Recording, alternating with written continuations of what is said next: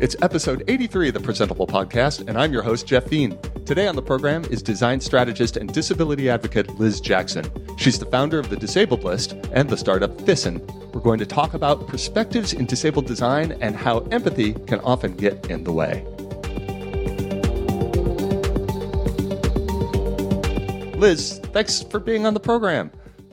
Thank you so much for having me. I'm glad to be here. Yeah, or, or maybe I should say thanks for being back on the program uh, because Yeah, uh, we did this. We did a couple of live episodes at a conference In re- Nottingham. Yeah, that's Yeah. right. And you were one of the guests there, and I felt like the format of that was interesting but rushed.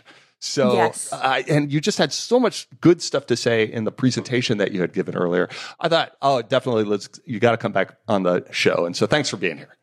No, thanks so much. I was I was sort of wanting to kind of poke more back at you, so I'm I'm glad to have the opportunity to do so now. I think we'll have a lot of fun. Great. No, that sounds fun. Yeah. Uh, good. So I, I normally I would ask you about your background and how you got to this point and, and things like that. But before we start that, I want to ask you a little bit about language and the kind of the language of identity and um, and really. Uh, frankly, ask you how we should proceed here. I, is it should, should I talk about d- a disabled person or people with disabilities or disabled design or design for disability? There's a lot there uh, that I was. I, I'm wondering if if you have perspectives on this. Yeah, so um, I feel like there's you actually, and without realizing it, I feel like you brought up three separate buckets of language. Um, so I'm going to go through each of those Sure. really quickly. Uh, the first is is uh, there's a campaign, a hashtag on Twitter. The hashtag is Say the Word, um, and the goal of it is to get people saying the word disability.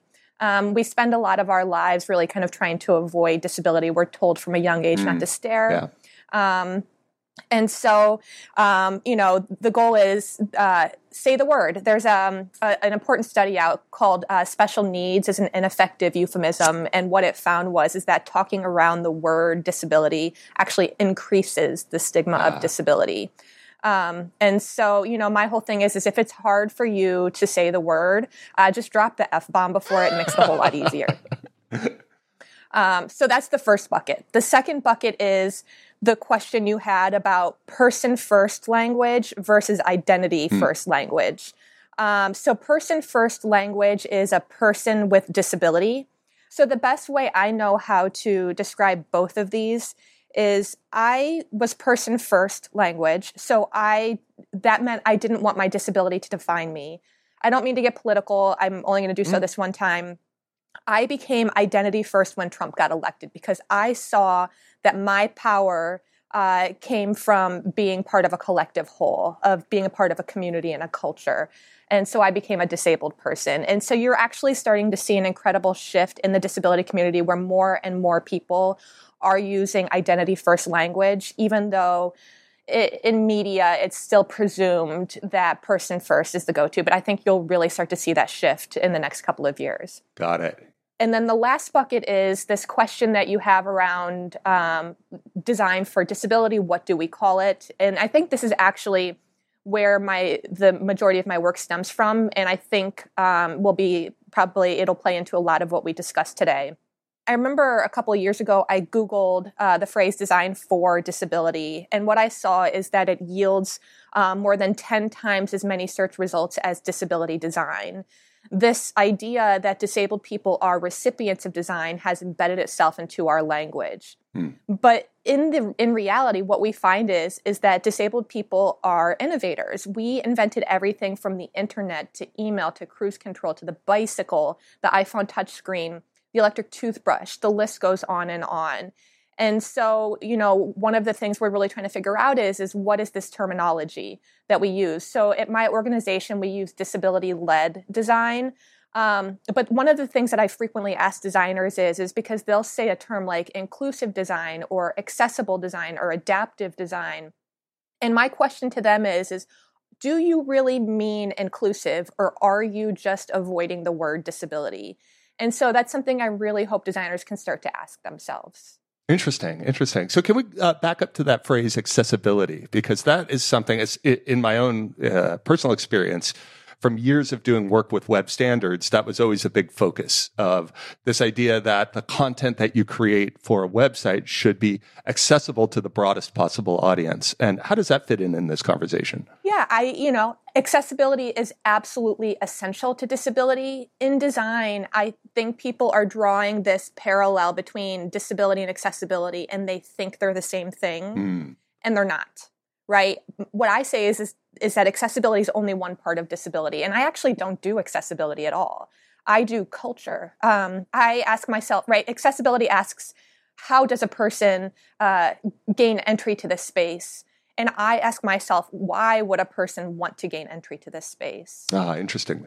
Yeah, and so for me, I, I my work is done in tandem uh, with people that do accessibility, um, but I do disability and I don't do accessibility. So those feel very, you know, distinct to me. Got it. Got it. So, uh, can we back up and then sort of get the story of how this became a focus for you, uh, and um, and sort of some of the highlights along the way of of the work that you've done?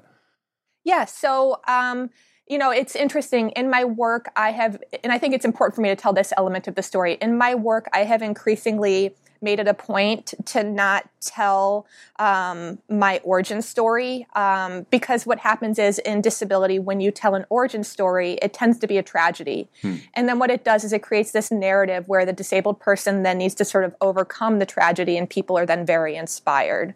Um, and so, you know, it's important to me to tell more complex stories about disability that don't follow in these arcs. Um, and so, what I'm sort of happy to say is, and, and feel very open about, is I my entry into this space started March 30th of 2012. Uh, for me, the question became, why do I have so much choice with my eyeglass frames, but I don't with my cane? And so for me, it wasn't the change in my body actually that really caused me to crumble. It was that I had lost the um, ability to choose uh, according to my identity. Um, and so um, what had happened was is I happened across a beautiful purple cane, um, and um, I had this day. And this is this is literally like I didn't know anything about design before this, so I had this day where um, this purple cane came in the mail. I went and I, I, I live at, and this may not make sense to the majority or many of your viewers, but I live at 125th Street in Harlem. You can express on the A down to 59th Street and there's no stop. So it takes seven minutes to get there. You can get to Columbus Circle. um, and it was cold outside. So what I would do for physical therapy is, is I would go down to Columbus Circle and I would wander around indoors. Um, and on this one particular day, it was the day after my cane, my purple cane came. I got on the subway and this woman looked me up and down and I assumed that what she was going to say to me is is what is wrong what happened because that's what had been happening in the months prior to my acquiring this purple cane but instead what she said to me was is nice cane where did you get it? Huh. and it just blew my mind. Like i couldn't believe it. And so at columbus circle there's a, a j. Crew there. And this is right this is like jenna lyons era. So i wander in the j. Crew and there's this table of eyeglass frames. And I remember thinking to myself, like, why are eyeglasses the things that are available in mainstream retailers? Like, you either wear them without a prescription or you buy them here and you take them to your optometrist to get them filled, right? It's a two part process. Right. Um, and so I was thinking about that. I was thinking about the woman on the subway, and I wander into the store and I happen across this row of t shirts. And I decided I want a purple shirt to match my purple cane but they didn't have a purple shirt, uh, but they had these other colors. And that's when it occurred to me, oh, I want a cane to match these shirts. And I was like, holy shit, I've got the million dollar idea. So I like rush home like really slowly. And I I get home and I email J. Crew and I say, you need to sell canes. And I got sort of um, a, a muted response back. Um, and uh, at the time, I had been watching the Girl with the Dragon Tattoo movies, and I decided that I needed a badass superhero alter ego. so I made myself into the girl with the purple cane, and for years, I just used it to harass J. Crew. And the thing that I didn't lear- realize right away was is that I was actually starting to build an argument around this idea of disability design and ultimately disability-led design. Yep. Interestingly, uh, I uh, the woman Reen Noragard, um, who designed my purple cane, has become a huge force in my life. Um, she's just a beloved mentor. Um, and actually, after this interview, I'm going to go spend some time with her. She's at SY Partners now. Um, and yeah, it's just it's it's fascinating how like when you just push back a little bit, like life really does start to open up. Right. So from the sort of J. Crew incident, you you turn that into more of a, a, a career in sort of consulting with companies, or we do a few things. So yeah, we consult with companies, um, and I, it's that's just been astounding because um, it's incredible to me the, the the scope of the companies that we're working with and the the very little knowledge they have, hmm. and so uh, you know I get to go into these spaces with I think some of the smartest people on earth and I get to blow their minds. And it just goes to show, like, I'm, you know, I'm, I think I'm smart. I don't know that I'm particularly brilliant. Um, it just goes to show how much of our lives we spend looking away from disability and how delightful it can be once they start to open themselves to it. Um, so we consult. Um, we're also we're a disability-led organization, um, and disability-led organizations are fairly new.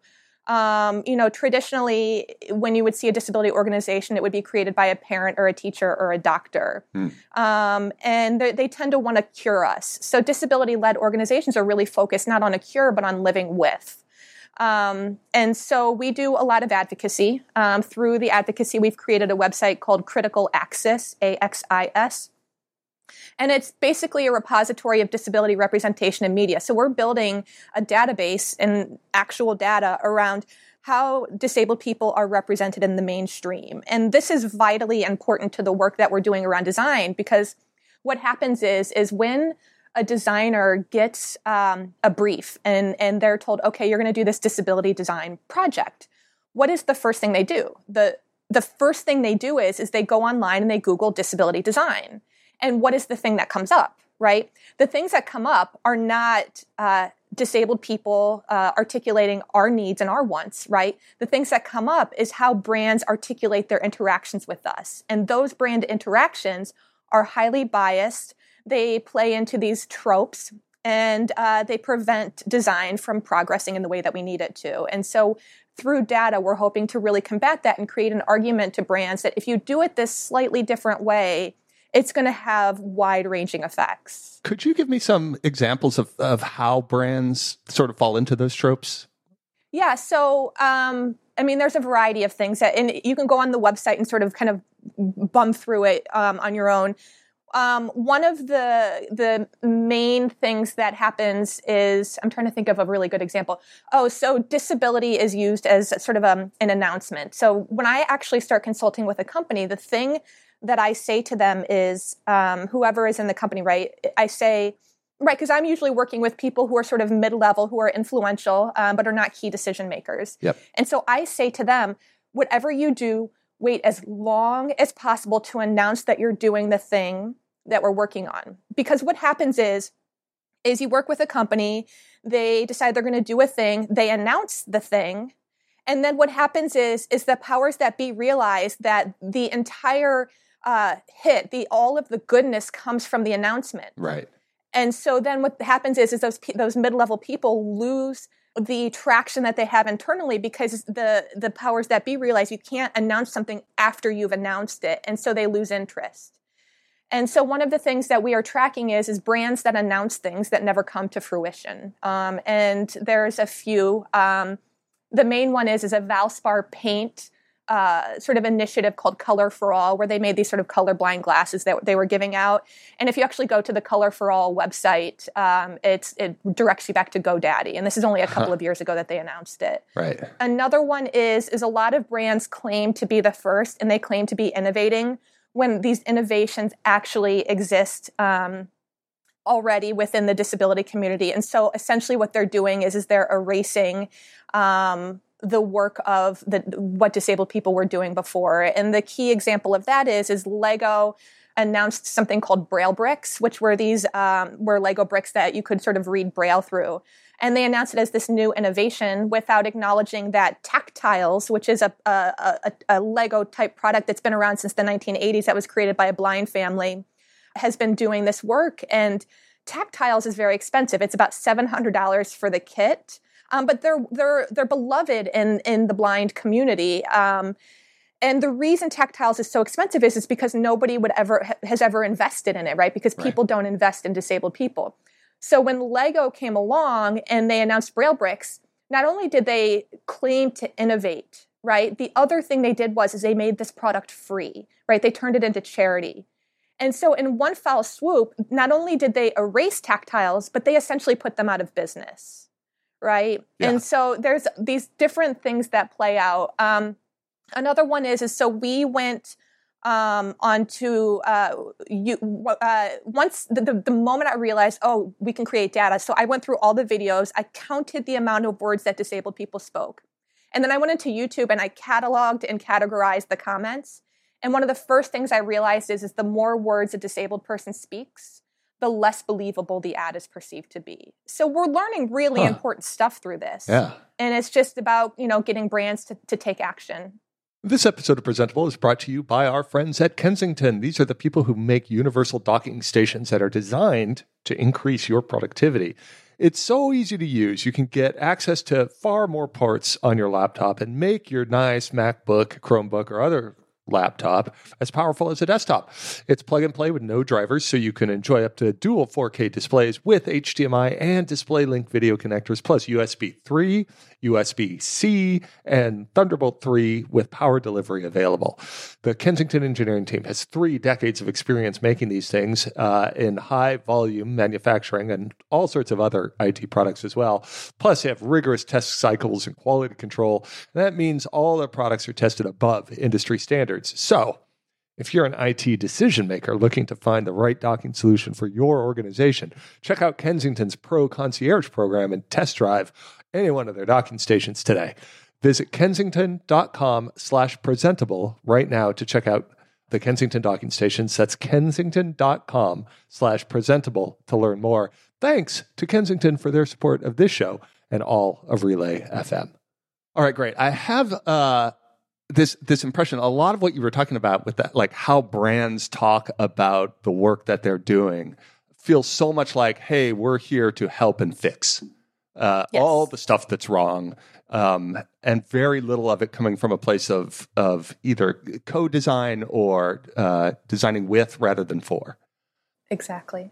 I think a lot of it c- comes back to the very basic process, right? Like when you look at I don't know anything written about design thinking or design process, it almost always starts with define the problem and mm-hmm. just the very nature of that phrase problem here, I think is is where a lot of this sort of the the perspective starts. Yeah. Yeah. I mean, my my partner at the disabled list, Alex Haagaard, and I, the thing that we say is is that the defining of the problem is actually the problem. Yeah, that's a much better way to put it. But so tell me a little bit more about that. And and yeah, so I sort of I have this kind of like story that I like to tell, and it's.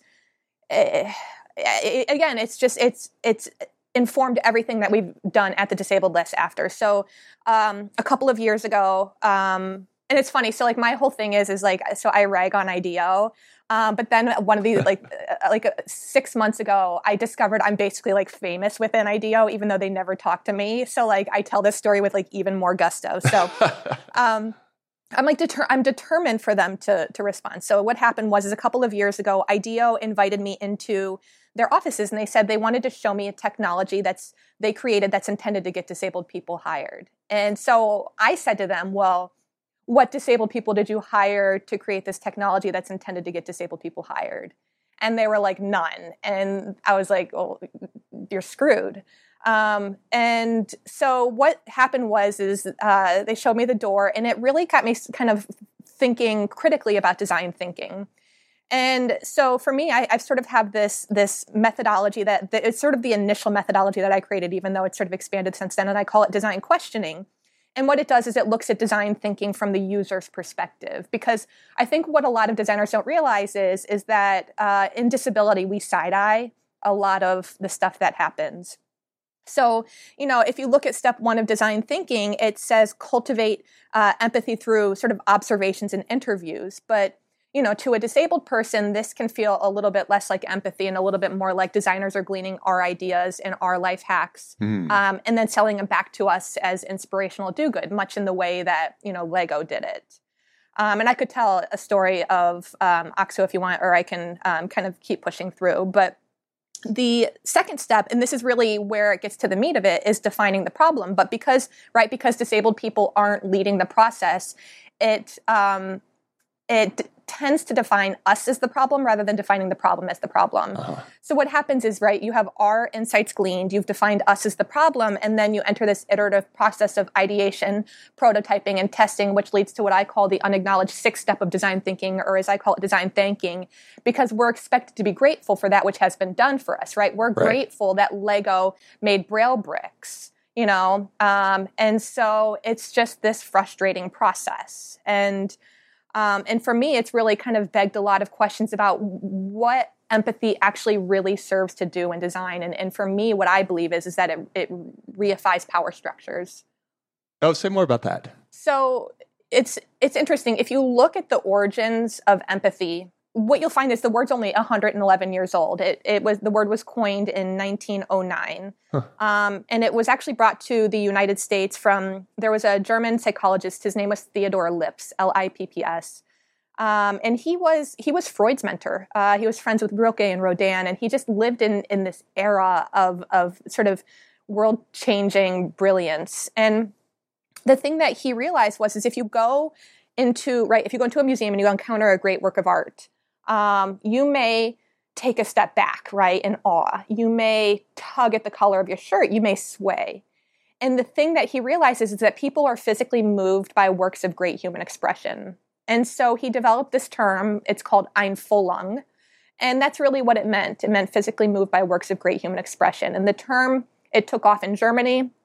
And when it came to America, its meaning, it not only did the word shift from Ein Einfühlung to empathy, but its meaning also shifted. And it no longer meant feeling physically moved by works of great human expression, but it came to mean feeling sympathy, or as we experience it in disability, feeling pity yeah, yeah. for a person's situation or circumstance, right? And so the thing that's so fascinating to me is, is in this time when, right, our societal perceptions of disability were shifting from pity to inspiration. At the same time, our societal perceptions of empathy were shifting from inspiration to pity. And in this process, I think these two sort of kind of convoluted one another, and we've lost the ability to kind of parse out one emotion, pity, from the other, inspiration. And and so what that does when you when you kind of think about it in design processes is it silences um, the recipient, right? It really creates a dividing line between who gets to design and who is being designed for, right? So right. It, it creates a separation.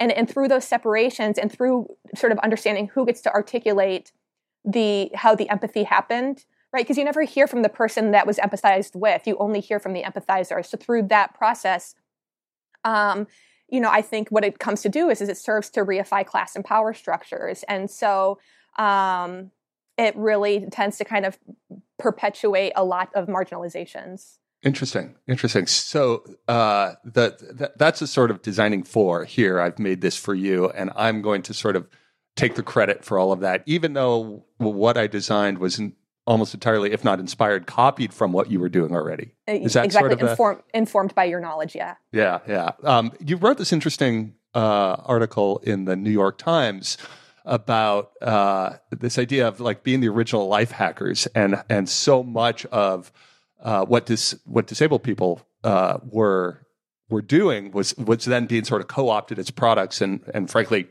uh, I think as you said, you know, people profiting from those observations. Yeah, exactly. Yeah. Um, so I tell in the New York Times, I tell the story of uh, Betsy Farber. So I work in this beautiful office in in Midtown, and I sit across from uh, a beloved mentor. I lovingly refer to him as the world's most industrial designer. Um, his name is Tucker Viemeister. Uh, and he has the world's largest toothpaste collection. Um, and he um, he in, so OXO kitchen products, which are those sort of gummy, large um, kitchen products. Um, he invented the grip, the good grips of those. And so for, through my work, I had understood that OXO kitchen products were sort of heralded as this universal example of universal design, right? Right, right. right. If you if you went on the OXO website, you would read the story that says Sam Farber saw that his wife Betsy was having a hard time peeling a carrot due to arthritis, so he made a better peeler for her to use. And so this one particular day, I just happened to ask Tucker about Betsy because I, I hadn't ever heard anything about her. I'd only heard of Sam. And he said to me, he's like, "Oh yeah." He's like, "Did you did you know she was a designer?" And I said, "No, I did not know she, was a designer." And he said, "Yeah, she was around all the time." And so I sort of sat on it for a few days and kind of got to thinking. And I actually couldn't think of a single designer that I knew that would sort of let her husband inspirationally make her another peeler. So I called up Betsy one day and I said, I, I asked her about it. And the first thing she said to me was, is, I'm going to go down in history as being Sam's lowly crippled wife. And it was actually my idea in the first place. Huh.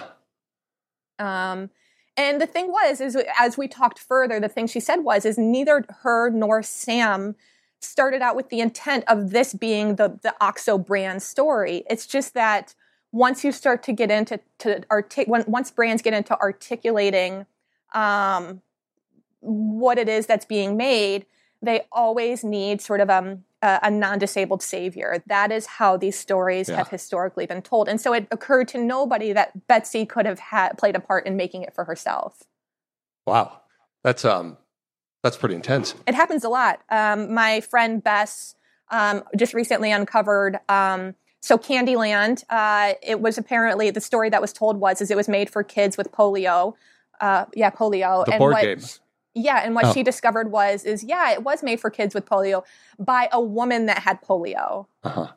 Um, and so like my big one is is I'm trying to, I'm convinced that um, so Kellogg's um, it's widely sort of told that the Kellogg brothers invented cereal, um, but they uh, owned a sanitarium. And it's my belief that it was the disabled people in the sanitarium that came up with cereal. So, you know, it's just like once you start to kind of learn the narrative arc, you can start to piece those stories apart and, and, and really figure out what really happened. There's sort of the origin of the solution and then another story of the capitalization of it. Exactly. Yeah, Always. Yeah, yeah, yeah. Um, so so, can we talk about the change uh, that the advocacy that you are involved in is that you're hoping to see? Right. And especially sort of in the context of uh, most of the people listening to this are practitioners. They're, they're, um, they're in their jobs, in their companies, and thinking, like, yes, absolutely. What, what should we do? How do I, uh, how, how do we change our organization uh, such that this isn't just the afterthought or the sort of the warm glow? It's hard. Yeah. Um, so I work I work a lot with a mentor, uh, Seth Godin, and like the thing that he taught me was is that for me as a perpetual outsider in a company, I need to focus and I need to make friends with outliers within a company, right? So if I make friends with somebody in a company, then what happens is is that person will begin to advocate internally for these different ways. Um, I'm working with a massive company right now, and I've had a lot of success in there's a handful of outliers that I work with. Hmm. And through that process, in the company, they have taken on a series of projects that they've really committed to and invested in, and they've turned out really good. And those projects, some of them actually turned into products um, that are now out on the market. Um, and for a while, that felt really good and that felt like success until I reached a certain point when I realized, oh, they want more projects, they want more products. So early on, the thing that I had said to the people at that company was, is you need to um, hire disabled consultants at every point. and they've done that at every point. But at a certain point, the thing I realized was, is yes, they're continuing to hire disabled consultants, and those consultants and the ways that they're bringing them on are reaping a lot of rewards for the company. But those disabled consultants only get paid once. Right. And there's no disabled people in the company. And so, you know, it's the thing that I realize is is is it, it is a long-term commitment. You start out as an outlier, you advocate for a thing, then there's tension created around that thing because that thing needs to expand. Um, and so, right, the next step for this large company is, is they need to start hiring disabled people. And then the step after that, I imagine, is that they're going to need to let those disabled people become decision makers, mm. right? And to really lead. And so it's just, you know, it's it's uh, um, a place where um, oftentimes the outliers they um, start to ex- they bec- they they feel very enthusiastic about it until they start to experience discomfort of, of it because they then are playing a role in the process that is holding things back and so it's you know everything i do is a process of self-reflection and it's yeah. actually it's it's this work that i'm doing is brutal it's um it's traumatic at times um and so I think the way that we're told about disability, we think that it can feel good. Um, but I think people need to get into this understanding that it's going to reach a point where it doesn't feel good. And that's the moment you know that you're actually doing the work. Well, if you're talking about the changing the distribution of power, uh, that's that's not something that everyone's going to be very happy and, and do press releases about. Oh, totally. Right. Um, yeah, they do press releases around the project and the product. Yeah, exactly. Yeah. Yeah. Um, yeah. Hmm. So uh, you're talking about cultural change, uh, which in a way is the sort of increase in diversity of the people who participate in the creation and decision making of products. Um, what about the, the process itself? Uh, you talked about like design thinking and some inherent, perhaps some inherent flaws in the way that we perceive the steps that we take to make stuff. What about changes there as well? So this is actually a lot. This is actually a lot of the work that my my partner Alex is doing. Mm. Um, so I'll I'll talk about sort of one example, and to talk about this example, I need to get into a little bit of disability theory. So there are um, there are really there's people would say there's two predominant models of disability though my organization operates under the premise that there's three. So there's the medical model of disability which is a derivative of industrialization. Hmm. um, and basically what the medical model states is is that a person is disabled by their bodies. Um, and so when you hear about disability through like a medical diagnosis um, when you hear stories about disabled people overcoming um, those are medical model stories. Mm-hmm. Then there's the social model, and the social model was created in response to the medical model, and it really kind of came about, started coming uh, of age through the civil rights era. And what the social model states is, is yes, disabled people are or people are disabled, but not by their bodies. They're disabled by the world around them. They're disabled by physical and societal barriers. Um, and then the third one is the cultural model, right, which is just this more complex view that that really interests me. What um, like what is this innate knowledge that disabled people hold and what can that contribute to society? Uh-huh. you know what? We'll just keep that one to the side. Let's stick to medical and social model. Sure. So what happens is is a company um, will start to understand these two people within a company will start to understand these two models. And they'll say to themselves okay so we're going to we're going to operate based on the social model. It's more liberatory and um, you know we think we can remove a barrier. And so they come up with an idea for a solution. And so then what they do is is they go out uh, into the world because they need to find users and testers.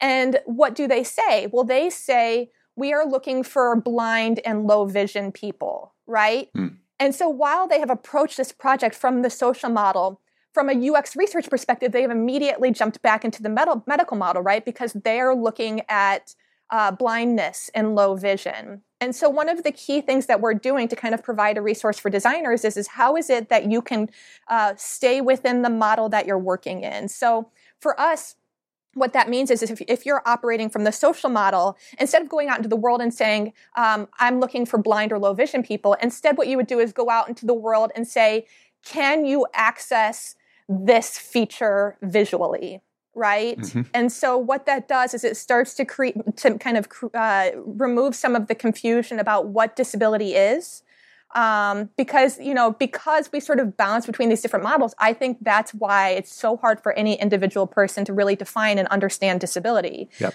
and so you know a, a lot of that work it's it's um, it's sort of difficult to articulate. It, again, it takes a, a, huge investment of time, but it's I, it's really powerful, and the outcomes have been spectacular.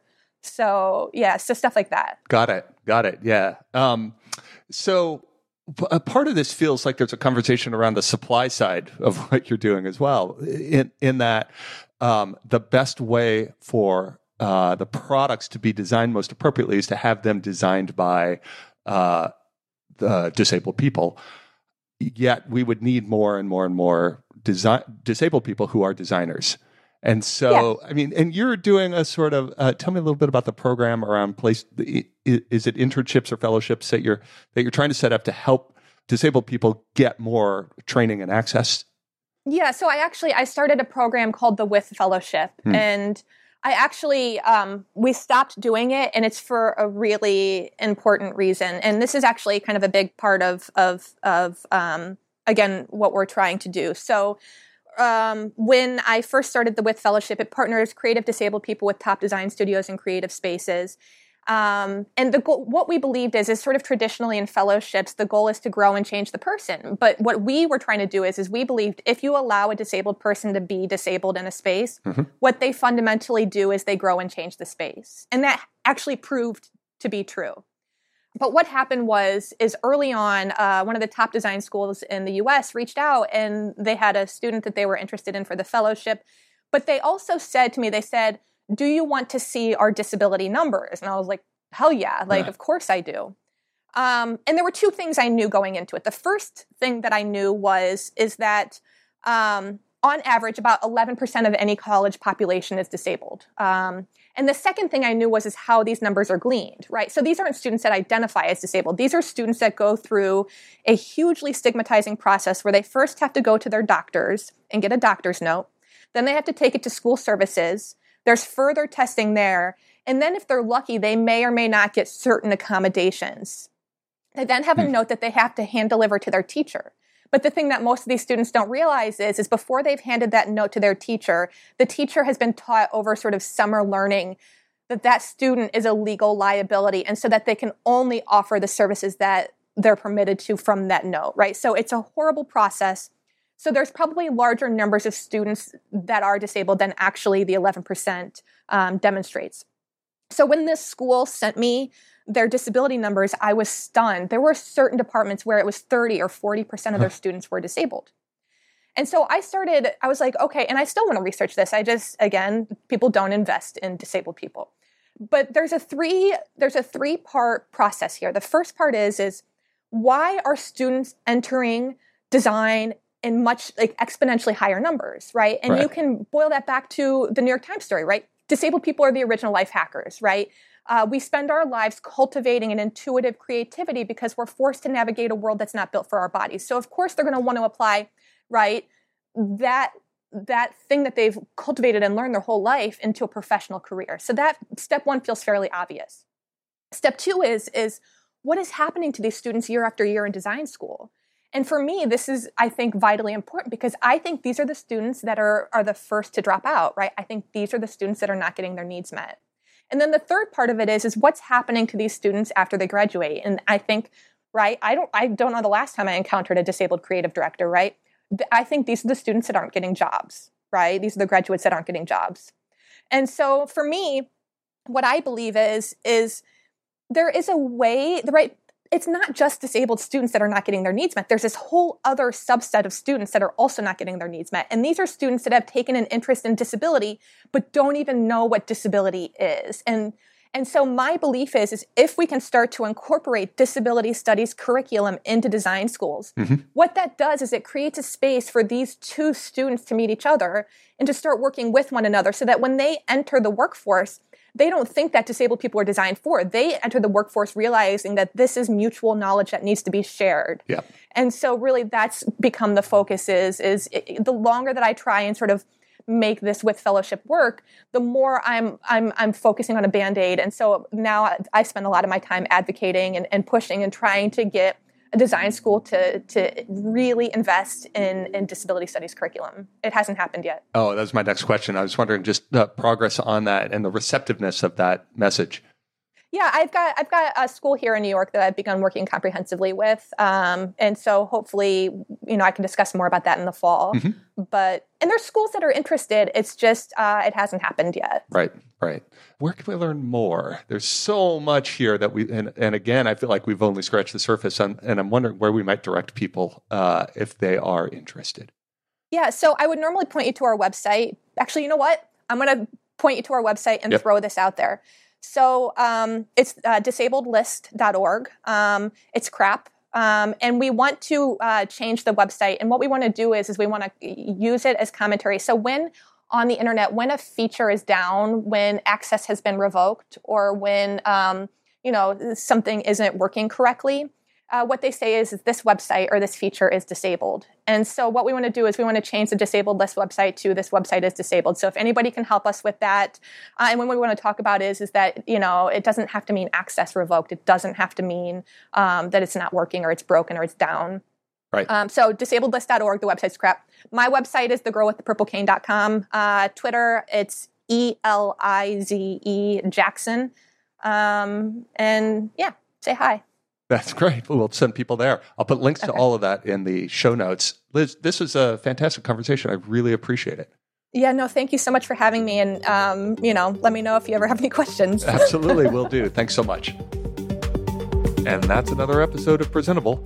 Hey, got any questions? You can email us at hello at presentable.fm or get in touch via Twitter by following Presentable FM. We hope you've really enjoyed the show. And if you do, could you take a moment and give us a rating on iTunes? It really helps and we'd really appreciate it. Thanks for listening. And until next time, I'm Jeffrey Veen, and this was Presentable.